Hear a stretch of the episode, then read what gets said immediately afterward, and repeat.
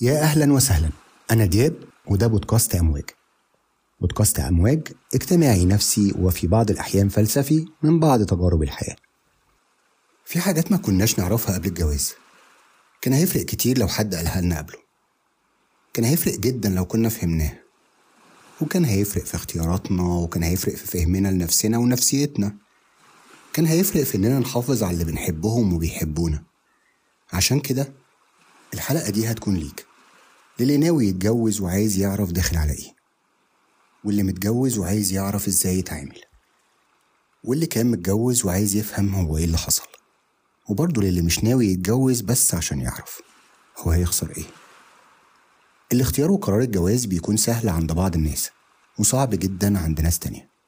ومن كتر ما بنسمع وبنشوف أو بنعيش جوازات فاشلة بتحصل حوالينا وبرضه بسبب صعوبة الحياة دلوقتي والتعقيدات والقيود اللي بيفرضها المجتمع بقى الوقت المناسب للجواز نسبي وبيختلف من مكان للتاني ومن زمن للتاني ومن شخص للتاني. زمان كنا عارفين إن أنسب وقت للجواز كان نص العشرينات أو أوائل التلاتينات وده بعد نضوج الطرفين وفهم مسؤولياتهم في الحياة.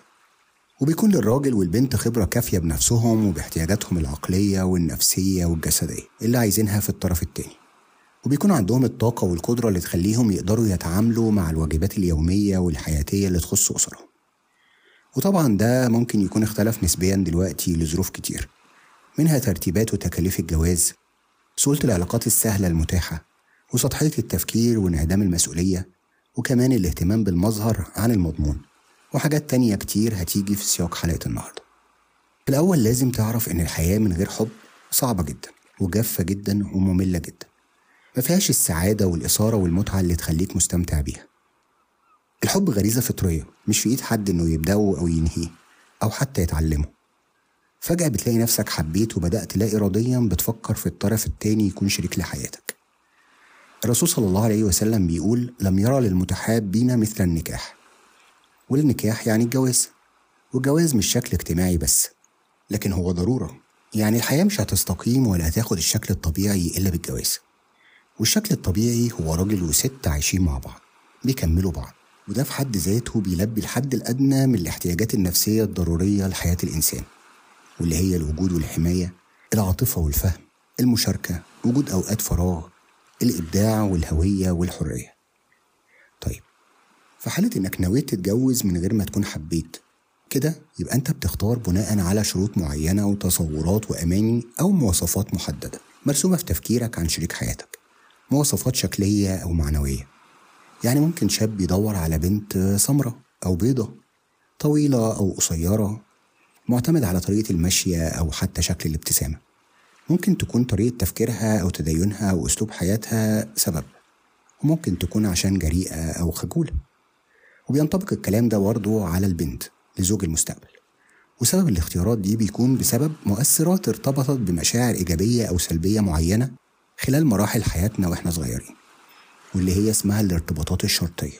يعني مؤثر يخليك حاسس باللذة والسعادة والقبول. وممكن مؤثر تاني يخليك آه، عندك نفور أو اشمئزاز. ممكن تلاقي صفات تانية بتبان في لمحة أو حتى في موقف صغير. صفات بتبين معدن الإنسان. تخليك حاسس بالطمأنينة والألفة. أعتقد إن ده أهم سبب ممكن يخليك ما تترددش إنك ترتبط بشخص معين. الطمأنينة معناها السلام وراحة البال.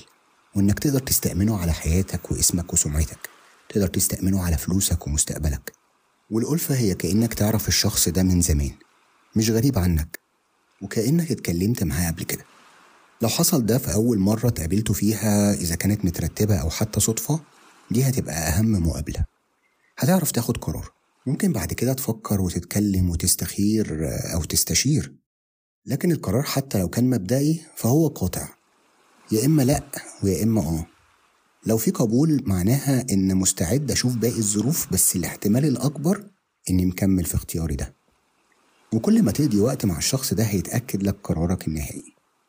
المحظوظ اللي يكتشف حقيقة مشاعره وحقيقة الطرف التاني قبل الجواز. لأن الانفصال والبعد بيكون أسهل. برغم إن الانفصال أي انفصال بيكون بألم وحزن. بس بيكون بخبرة بتزيد وفهم وحرص أكتر في الاختيارات اللي جاية وهنا لازم نتكلم عن فترة التعارف أو بالمعنى المعروف فترة الخطوبة واللي هي الفترة اللي قبل عقد الجواز أو الجواز الفعلي. في الفقه الخطوبة هي وعد بالجواز وفي الواقع الحالي هي بتعتبر فترة تجهيز العفش في البيت.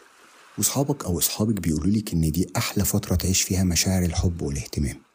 لكن الحقيقة إن الخطوبة هي الفترة اللي لازم تقضيها في اكتشاف مساحات شخصية الإنسان اللي هتشاركه حياتك. هي الفترة اللي محتاجة عقل واعي بيلاحظ ملامح الشخصية وطبيعتها. نحاول نوقف أي إحساس عاطفي. علم النفس بيقول لنا إننا لما بنحب المخ بيفرز الدوبامين واللي هو هرمون السعادة.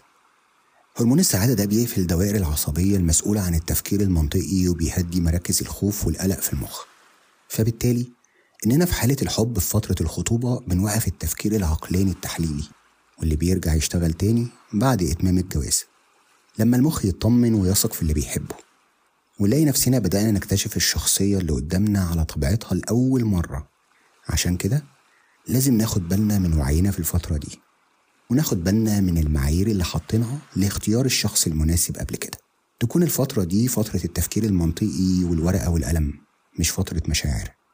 آه هو وعد بالجواز بس وارد الرجوع عنه لو مش مطمنين للاختيار زي ما قلنا في حلقة الحياة اختيارات. ما تخافوش من رد فعل الأهل والمجتمع. دي حياتكم أنتوا ومحدش هيدفع تمن أخطائكم غيركم. طيب إيه أسس التعارف السوية من الناحية العلمية؟ هتحتاج تمر بالفترات دي في وقت الخطوبة. أول ثلاث شهور دي للتعارف والحوار الاستكشافي وإنك تتأكد من وجود قبول متبادل.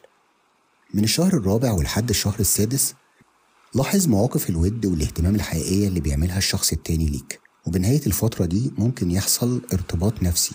أو اللي هو الكوميتمنت من الشهر السابع ولحد الشهر التاسع لاحظ فيها مدى تقبلك لعادات الشخص التاني وبيئته وطباعه ونواقصه وعقده بعد ما تكون اتكلمت وناقشت معاه اللي تتقبله منها واللي بترفضه. في النقطة دي تقدر تقرر بشكل قوي قرار الجواز من الشخص ده من عدمه. طيب من الشهر العاشر ولحد لما تكملوا سنة مخطوبين لازم تحطوا ضوابط واضحة للعلاقة. تتفقوا فيها على المسموح والممنوع بالنسبة للطرفين بالتراضي. ولو ما اتفقتوش فالأفضل إنك أو إنك تنهي العلاقة دي لأنها هتبقى مبنية على عدم قبول. ما تصدقيش إن العلاقة جدية لأنه تقدم لك في أول شهر بعد معرفتكم. أو وعدك بالجواز أو حتى قالك أنا نيتي الجواز. وبرضه العكس ممكن يكون شخص يعرفك كويس والفترة أطول من سنة. وما طرحش فكرة الجواز أصلا. فده مش معناه إنه مش هيتجوزك. كل حاجة بيتم إثباتها بالأفعال والمواقف طول مراحل العلاقة الرسمية أو العلاقات غير الرسمية زي علاقات الأهل أو المعارف أو حتى زمايل الشغل. ما تخليش الانبهار بالشخص يخليك تاخد قرار سريع بالجواز. معتقد إن دي الخطوة اللي هتضمن لك تحتفظ بالشخص ده في الحياة لأطول وقت ممكن. وتنسى إن القرار اللي هتاخده في اللحظة دي ممكن يتحكم في مسار حياتك كله. في خبير علاقات اسمه ماركوس كوسي مؤسس موقع Our Peaceful Family. بينصح كل شخص بيفكر في قرار الجواز بإنه يواجه نفسه ب 11 سؤال واضح ويحدد بنفسه بعدها وبناء على إجاباته إذا كان هياخد القرار ولا يأجله الوقت المناسب أو حتى للشخص المناسب طيب إيه الأسئلة دي؟ أول سؤال هو هل أنت منجذب عاطفيا وجسديا لشريك حياتك؟ قرار الجواز من شخص مش المفروض إنه يعتمد بس على الشكل الظاهري مع إنه برضه مهم إنه يكون جزء في المعادلة وتكون فعلا راضي عن شكل شريك حياتك. لأن الجواز من شخص أنت حاسس إنك مش راضي بشكل كافي عن شكله ممكن يعمل مشاكل كبيرة بعد كده. برغم إن في ناس بتحرج تعترف بده وبيعتبروه نوع من السطحية. السؤال التاني هل أنت مستعد تقضي بقية حياتك مع الشخص ده؟ الالتزام بإنك تقضي بقية حياتك مع شخص محدد قرار مش سهل. ولازم تكون متأكد إنك على استعداد تتقبل الالتزام ده مدى الحياة. تعمل حسابك كمان إن أنتوا الاتنين هتتغيروا مع مرور الوقت بشكل أو بآخر. اسأل نفسك هل هقدر أعيش مع الشخص ده بالطريقة اللي هو عليها دلوقتي؟ وإني هكون سعيد معاه؟ نصيحتي ما تتجوزش على توقعات أو احتمالات. يعني وزنها زيادة وتتوقع إنها هتخس عشانك. أو مش متدين وهيصلي عشان خاطرك. أو مش محجبة وهتتحجب عشان تبقى مبسوط. انت ممكن تناقش توقعاتك مع شريكك في استخدام الوقت وأوقات الفراغ والأطفال والفلوس والتدين وأسلوب الحياة ومشاركة الأسرة. خليك واضح من الأول عشان بجد انت مش هتقدر على المفاجآت. السؤال التالت لما بتختلف أو بتجادل مع شريكك إيه اللي بيحصل؟ المشاكل والخلافات مفيش منها مفر في الحياة الزوجية. عشان كده لازم تفكر كويس لما بتختلفوا.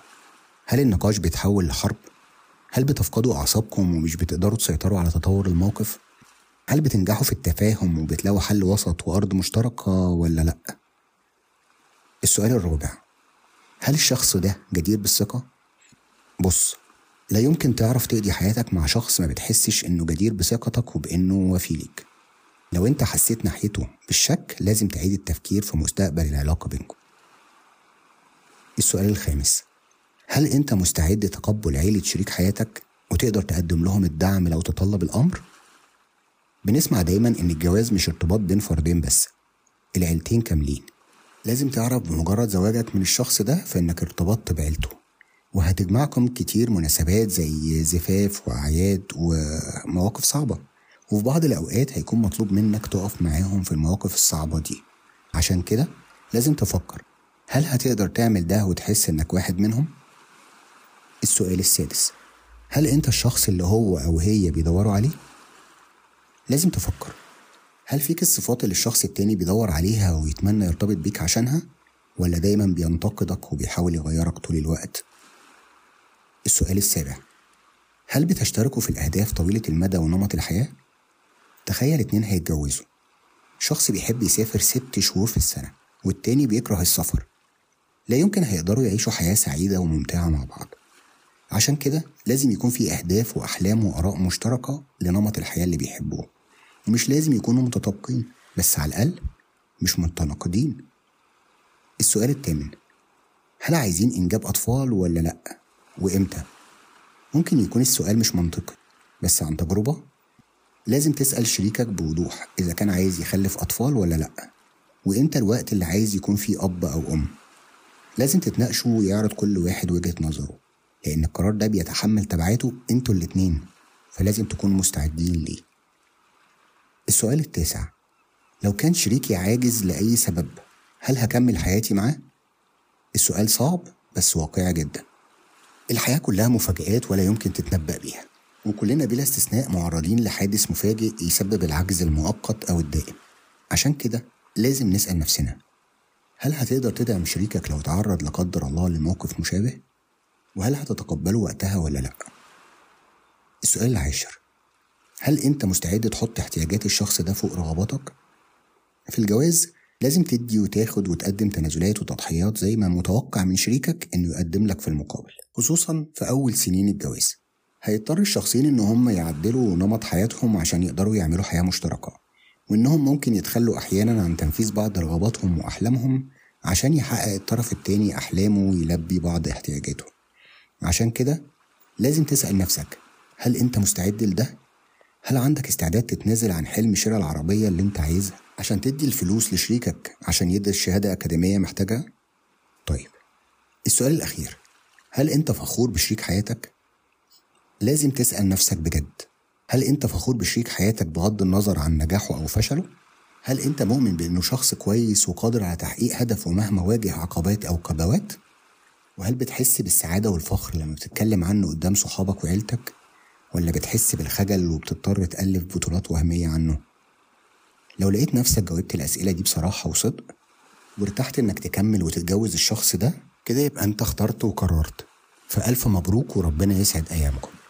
في شوية نقط كان هيفرق مع ناس كتير جدا إنهم يعرفوها قبل ما يتجوزوا. مهم جدا إن ناخد بالنا منها. أول نقطة هي إن الجواز مش بس اسم ونصيب. مع إن الكلام شكله حلو بس بيخلي الشخص يسيب حياته للظروف. وإننا لو اكتشفنا إن إحنا عايشين مع الشخص الغلط وعايشين حياة باهتة ما فيهاش روح وكل يوم أسوأ من التاني وبنبدأ نسأل نفسنا هو إيه سبب اللي إحنا عايشينه ده؟ هنا هتظهر جملة الاسم والنصيب كنوع من أنواع التعزية. جملة بتخلي كلمة الشخص المناسب كلمة مبهمة وهدف مش واضح. لازم عشان الجواز ما يكونش مجرد اسم ونصيب لازم نعرف بنتجوز ليه. وهنتجوز مين؟ لازم نعرف أهدافنا الشخصية وأطباعنا واحتياجاتنا وقدراتنا وصفاتنا. لازم نعرف هنقدر نتحمل إيه وما نتحملش إيه في الطرف التاني. ولازم نعرف إن الطرف التاني هيتحمل إيه مننا ومش هيتحمل إيه. هنتفق ونمشي في الحياة على إيه. لو عرفنا ده هنقدر نحدد مين هو الشخص المناسب. وهيكون عندنا القوة في إننا نكون فاعلين في حياتنا مش عايشين في الدنيا اسم ونصيب. تاني نقطة الجواز مش مصحة نفسية. كنا بنسمع الشاب اللي بيقول لما اتجوز هرتاح أو أم بتتكلم عن ابنها فبتقول لما هيتجوز هيتعدل أو بنت بتقول لما اتجوز ههرب من الجحيم اللي أنا عايشة فيه ده. الجواز مش الحل السحري لمشكلات الحياة. ده مشروع محتاج اجتهاد عشان ينجح وتضحية في سبيل سعادة أطراف تانية. محتاج ناس أسوية ونفوس مرتاحة.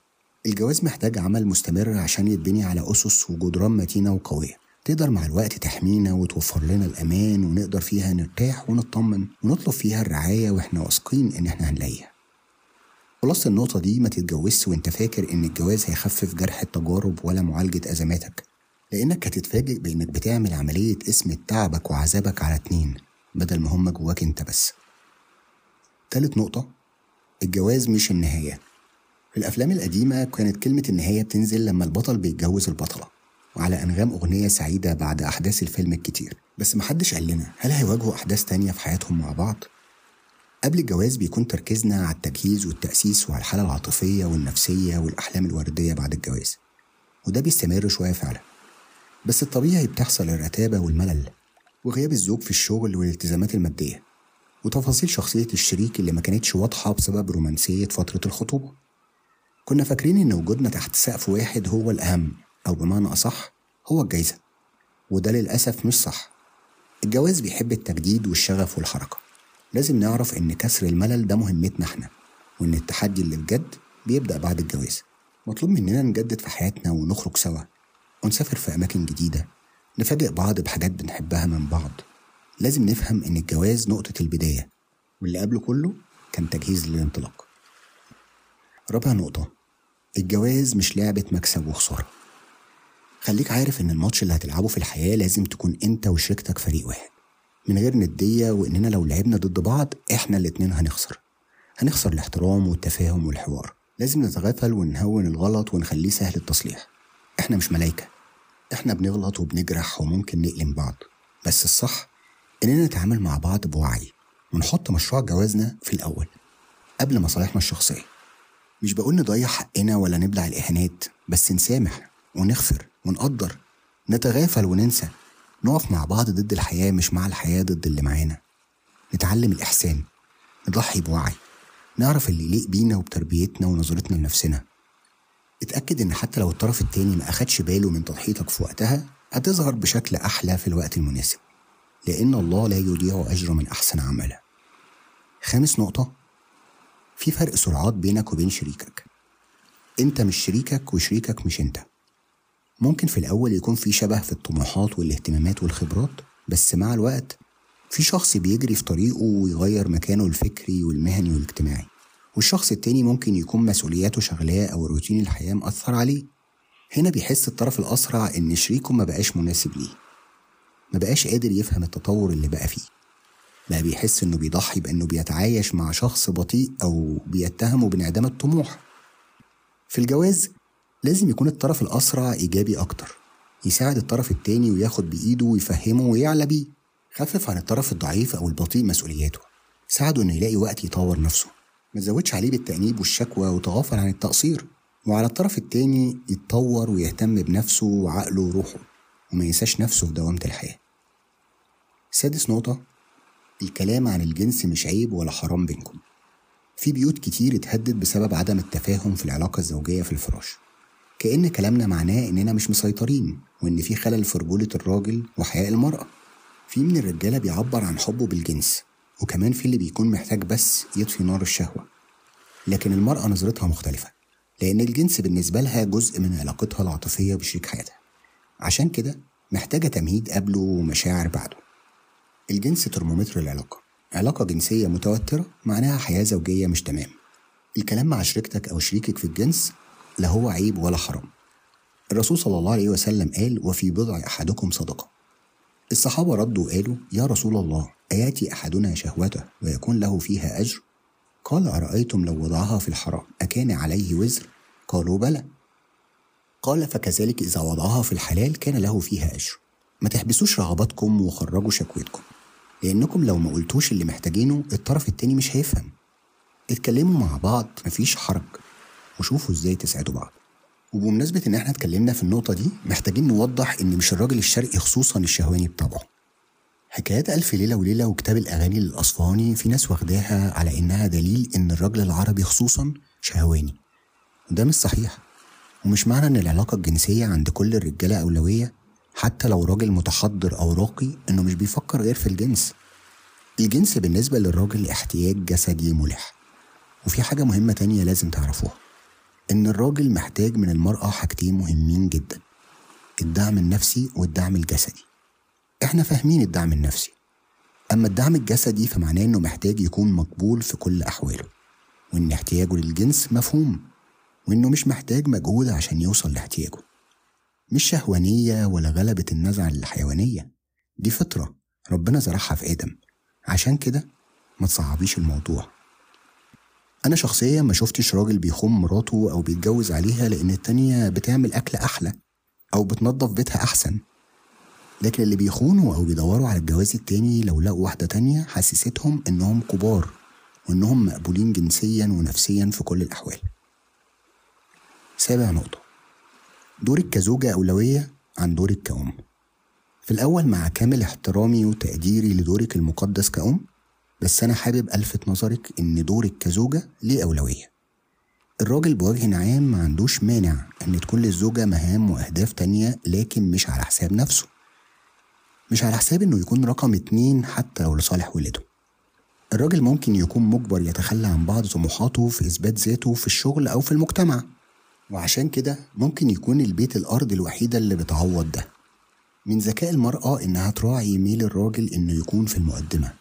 وإنها تقدر تخليه يحس إنه الأهم والأول. تامن نقطة. في مرض بيحصل بعد الجواز اسمه الخرس الزوجي. في تفاصيل مزعجة في شخصية الراجل بتحير المرأة وممكن تسبب حزنها وتعاستها طبيعة الراجل الساكت اللي بتتفاجئ بيها بعد الجواز. لا مبالاته في بعض الأوقات. وهروبه من بعض المعارك المهمة. خلينا نعرض بعضها. أول حاجة الرجالة مش بيتكلموا عن العواطف. الرجالة بتحس إنه مش سهل تعمل كده. في طرق كتير للتعبير غير الكلام منها الإحساس والنظرة والحضن والقبلة وبعض الكلمات البسيطة المعبرة للتواصل. مش بيقدر يتكلم عن المشاعر السلبية زي القلق والخوف والتوتر لأنها أحاسيس ضعف وارتباك وخصوصا قدام الزوجة اللي المفترض إن الراجل الأمان ليها وهي طبيعي هتعترض. عايزة تساعد ومستغربة من سكوته وبتتضايق من عصبيته ما تعرفش إنه محتاج بس إنها تحسسه بإنها واثقة فيه توفر له الهدوء والبيئة المناسبة للتفكير في اللي هو فيه. هتكلم عن تاني حاجة وهي إن الأسرة أهم من الشغل عند الرجالة. للأسف الست مش بتفهم الإشكالية دي. معتقدين إن اهتمام الراجل بشغله بيكون أكتر من بيته مع إن الراجل بيحارب في كل اتجاه عشان يوفر لأسرته الأمان المادي والنفسي. بيستغرب من عدم فهمك لدوافعه فتلاقيه دايما بيقولك هو أنا أصلا بشتغل عشان مين؟ فللأسف بيلاقي الرد ما كل الناس بتشتغل وبتتعب. هنا بقى بيحس إنه مش كافي لسعادتكم مهما عمل. تالت نقطة الهروب بدل المواجهة. لما بيلاقي نفسه مش مسيطر على الوضع أو لما يضيق الرزق أو تكتر الديون أو بيمر بأزمة نفسية أو مادية بيبدأ يسكت ويهدى أو ينزل يمشي في الشارع بلا هدف. وفي بعض الأحيان لو الموضوع اتطور ممكن يفكر في الانفصال ويقول على نفسه فاشل وممكن يموت من الهم لأن مفيش حاجة بتقتل الراجل إلا شعوره بإن الأمور خرجت عن السيطرة. لما تلاقي الراجل في الحالة دي اعرف إنه بيواجه أزمة رجولة. وإنه لا يملك أي وسيلة يغطي بيها الضعف اللي هو فيه غير اللامبالاة. دور المرأة الذكية هنا إنها تأكد على ثقتها بيه وتقلل حجم مشكلته وتقف جنبه لحد ما تعدي الأزمة دي. تاسع نقطة الرجالة بتغلط عادي. فكرة إن الراجل ما بيغلطش أو ما بيعتذرش دي أفكار مغلوطة. مش معنى إن الزوجة بتعدي الموضوع لما الراجل يسكت ويتجاهل إن الموضوع خلص. الإنسان بيغلط وده شيء طبيعي جدا. وبما إن الراجل إنسان فهو بيغلط. ومهم جدا الاعتذار لأنه بيدل على شجاعتك وثقتك في نفسك. وإن عندك الأسرة أو مؤسسة الزواج أهم من نفسك. وكمان بتعلم شريكك وولادك معنى الحوار والتناقش والاحترام المتبادل. ومعنى الاعتذار إنه توبة وإقرار بعدم العودة لنفس الخطأ وتحمل مسؤولية التصحيح. عاشر نقطة. التشجيع حلو مفيش كلام.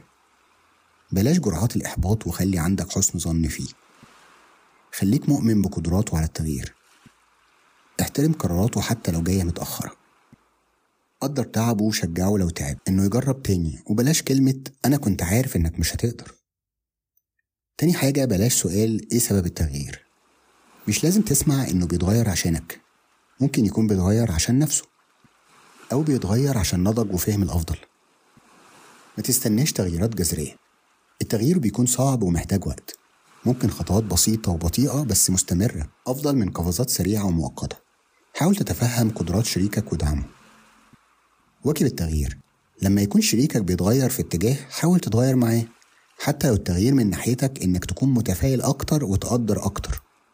شجع بمكافآت ملموسة بدل ما تكون جاف ومتجاهل. ما تفكروش باللي كان قبل التغيير. هو عارف كان إيه وبقى إيه. هو عارف هو اتغير ليه. مش عيب إن إحنا نغلط في الماضي. وسنة الحياة تغيير. فلو شريكك اتغير للأحسن مش لازم تكون أنت سبب هدمه ورجوعه للأسوأ. النقطة رقم 11 في فرق بين بر الأم وتحكم الأم. الراجل الناضج بار بأمه وعارف مكانتها وبيقوم بخدمتها ويتمنى رضاها ومش هيعرف مهما عمل يوفيها جزء من حقها عليه. لكن مش معنى كده إن الأم تكون عارفة كل أسرار ولادها المهنية والزوجية والاجتماعية. أو إنها يكون لها قرارات إمتى يسافروا أو يتغير مدارس الولاد أو ابنها أو بنتها تعمل مشروع أو تسيب شغل أو حتى إمتى تخلف. المشكلة مش في الزوج المشكلة في أمه. وعشان تعرفي تحليها العلاج بيكون في الزوج. الزوج تمارس عليه وصاية كاملة بداية من طفولته. أمه بتتدخل في كل شؤونه. مش بيختار بنفسه وبتحميه حتى من نفسه. ممكن تكون كمان عززت عنده الأنانية بإنها بتصرخ في وش اللي يضايقه حتى لو كانوا أطفال. المشكلة الكبيرة إنه لما بيتجوز هي بتحس إن الحرب بدأت لأن في ست تانية خدته منها. هو مش بيتحمل زعل أمه مع إحساسه بالذنب والعقوق. فبتلاقيه ممكن يخسر أي حد ويكسب أمه حتى لو كانت مراته. طيب والحل؟ بقول للزوجة الراجل مش بيعمل كده بإرادة كاملة. خليكي ذكية وطولي نفسك. قومي بدور زوجته وأمه. حبيه بشكل غير مشروط وتغاضي عن بعض تصرفاته. حاولي تكسبي الأم أو على الأقل ما تحطيش نفسك في الجهة المقابلة. خدي رأيها في بعض الأمور واربطيها بأحفادها. أهم حاجة تخرجي انتي من المنافسة.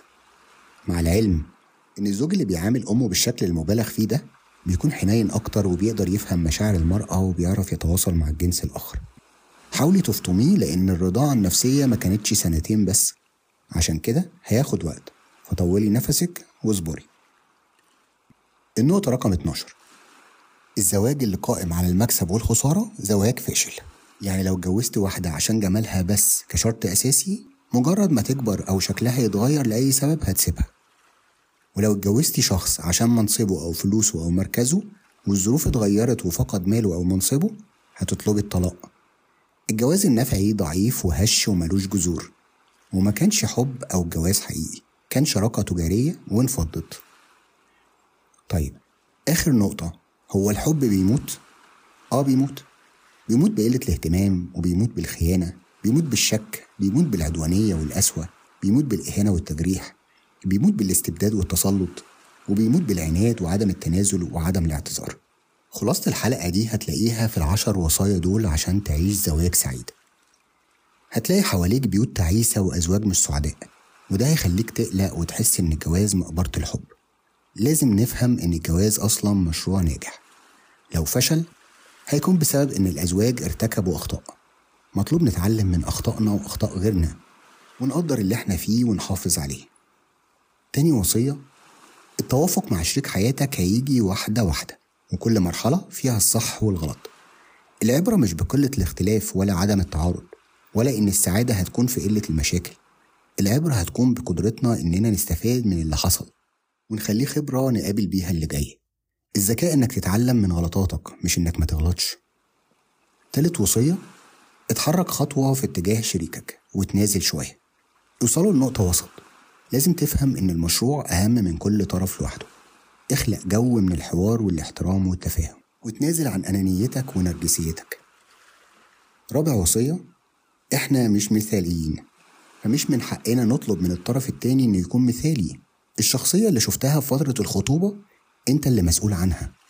حبك وانبهارك خلاك تشوفه مثالي أنت دلوقتي مش ضحية ولا مضحوك عليك. اتعامل بواقعية. خامس وصية الحب موجود في التفاصيل. الحب موجود في الاهتمام وفي الكلام. وفي ردات الفعل الصغيرة قبل الكبيرة. سادس وصية الراجل الحقيقي هو الراجل مع مراته مش اللي بيعمل راجل عليها. يعني تعامل بهدوء وثقة. تقلقش من الاختلاف. ما تكونش حساس لنجاحها. شجعها على الإنجاز. واشكر معروفها حتى لو صغير. اعتذر عن خطأك صغير أو كبير. مش محتاج تخبي ضعفك ورا صوتك العالي. سابع وصية المرأة الذكية هي اللي تحسس جوزها إنه أهم راجل أذكى من كل الناس. تقدره كويس تشجعه على إنه يتقدم أكتر في مشوار حياته. يعني تكون بتعينه على الأيام مش بتعين الأيام عليه. تامن وصية بلاش كلمة ما هو لو مهتم كان عارف لوحده إحنا مش بنفهم اللي ما نعرفوش. بنحتار من حالة الغضب وعدم الرضا اللي بتحصل مع الجملة دي. وكمان الراجل لما بيقول المعروف من الزواج بالضرورة. ده مش صح. عرفوا بعض بوضوح. أنتوا محتاجين إيه؟ أو بتحبوا إيه؟ أو زعلانين من إيه؟ قولوا اللي بتحبوه حتى لو في علاقة الفراش.